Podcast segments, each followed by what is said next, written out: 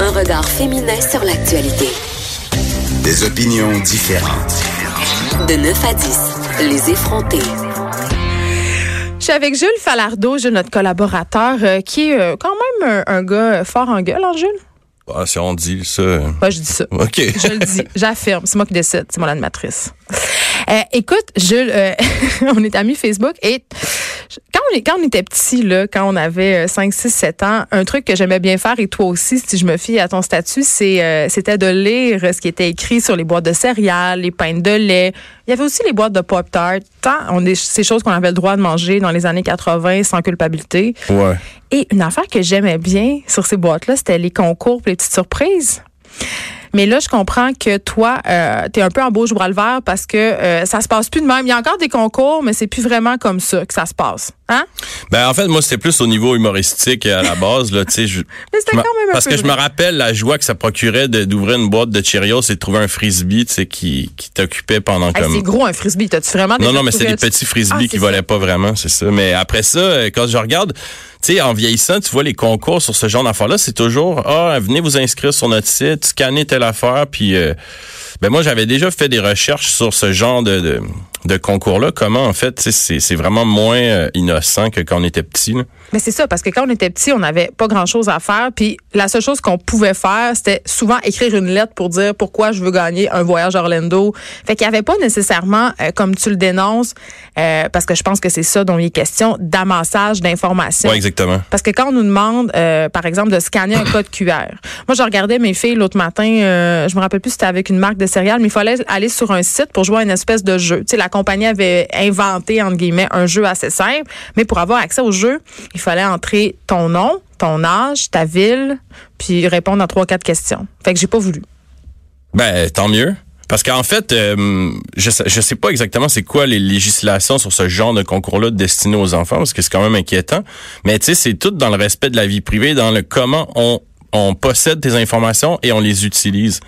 Puis je me rappelle, euh, qu'est-ce qui m'avait amené à ça, c'était à propos du lait en poudre et euh, des cartes de fidélité à la base de la compagnie Carrefour en France.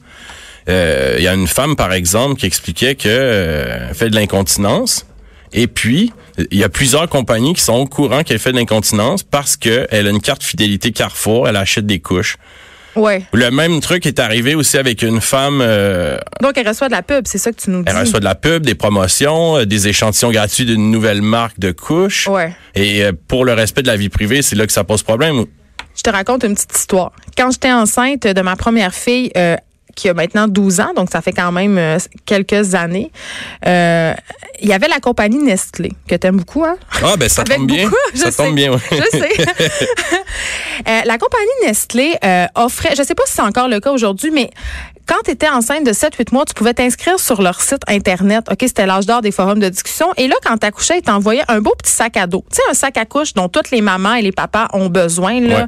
pour pouvoir trimballer euh, leurs choses. Et dans ce sac à couche-là, il y avait euh, des bons rabais, évidemment, pour du lait en poudre. Il y avait une canne de lait en poudre et il y avait 3-4 autres bébelles. Évidemment, cette tout le monde, tout le monde, toutes les mères, sans exception que je connaissais, commandaient ce sac à dos-là sans se poser de questions, sans se dire, écoute, un, je leur donne des informations personnelles, c'est-à-dire, je suis enceinte de tant de semaines, mon enfant va naître telle date, voici mon nom, voici mon adresse, et sans aussi se rendre compte que c'était une pub pour du lait en poudre. Ouais, et surtout que l'Organisation mondiale de la santé, je crois, interdit le fait de faire la promotion euh, directement ou indirectement du lait en poudre. Ben parce que en fait, l'Organisation mondiale de la santé euh, fait la promotion de l'allaitement maternel parce que c'est prouvé depuis belle lurette que l'allaitement c'est la meilleure chose pour le bébé, surtout dans les pays en voie de développement. Voilà. Mais en fait, en ce qui nous concerne ici, tu sais, par exemple, euh, j'ai- moi j'ai regardé un peu euh, à propos d'un magasin, d'un truc de maternité où on, on- tu t'inscris dans un club euh, super mignon comme nom et tu donnes tes informations. Et Mhm. là, tu sais, l'espèce d'avertissement de 18 pages que personne lit jamais, puis qu'on fait tout le temps j'accepte. Ben, Ben, moi je l'ai lu. Pourquoi je suis pas étonnée Non, c'est ça. Et donc, euh, ce que ça dit, c'est que on, comment on utilise tes infos, les infos qu'on collecte, et qui dit des trucs comme nous ne communiquerons pas vos renseignements à des tiers qui ne sont pas des sociétés de notre groupe, sauf dans les cas suivants. Et là, on dit si cette, cette compagnie fait partie de ce qu'on appelle un groupe de marketing croisé de cette maternité.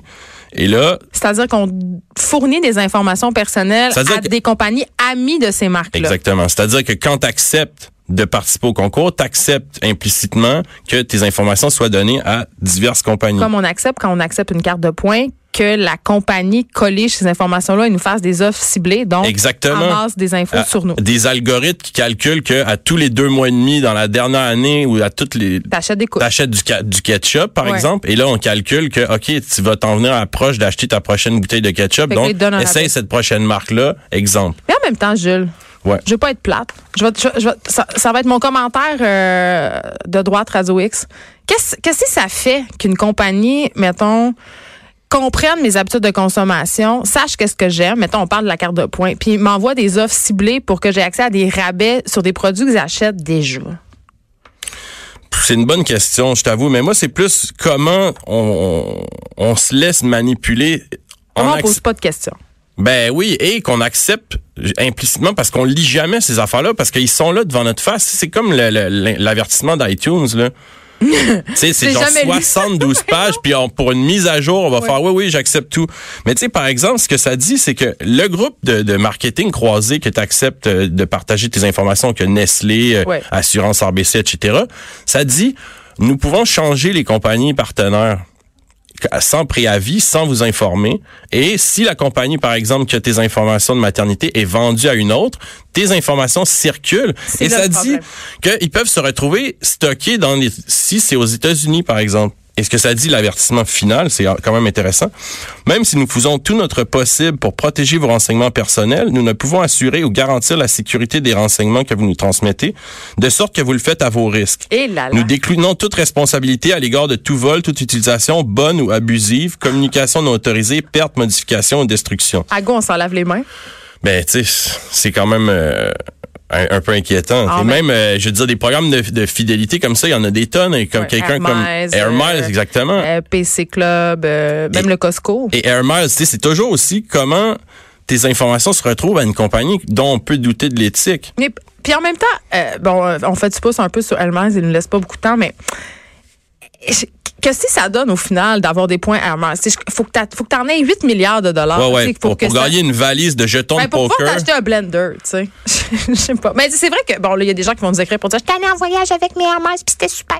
Mais il a fallu que tu achètes comme pour, je sais pas combien de stocks. Tout ça, c'est dans une logique de consommation absolument Ouais. Et c'est incroyable, quand tu, prends- tu prends la peine de regarder les compagnies partenaires à qui on donne tes infos. Et mettons, chez Air Miles, il y a la compagnie Shell. Et Shell est pas reconnue dans le monde pour euh, Son éthique. incroyable. Exactement. Ben, puis en fait, euh, la chose que je trouve euh, déplorable, Jules, puis on va se laisser là-dessus, c'est de dire euh, que même si on sait ça, on est prisonnier de ça. C'est-à-dire que ça fait tellement partie du système, tu sais, qu'on pense à Facebook, par exemple, qui, qui possède des milliers, Ouais, ouais. des milliers, milliers de, de data sur chacun de ses utilisateurs.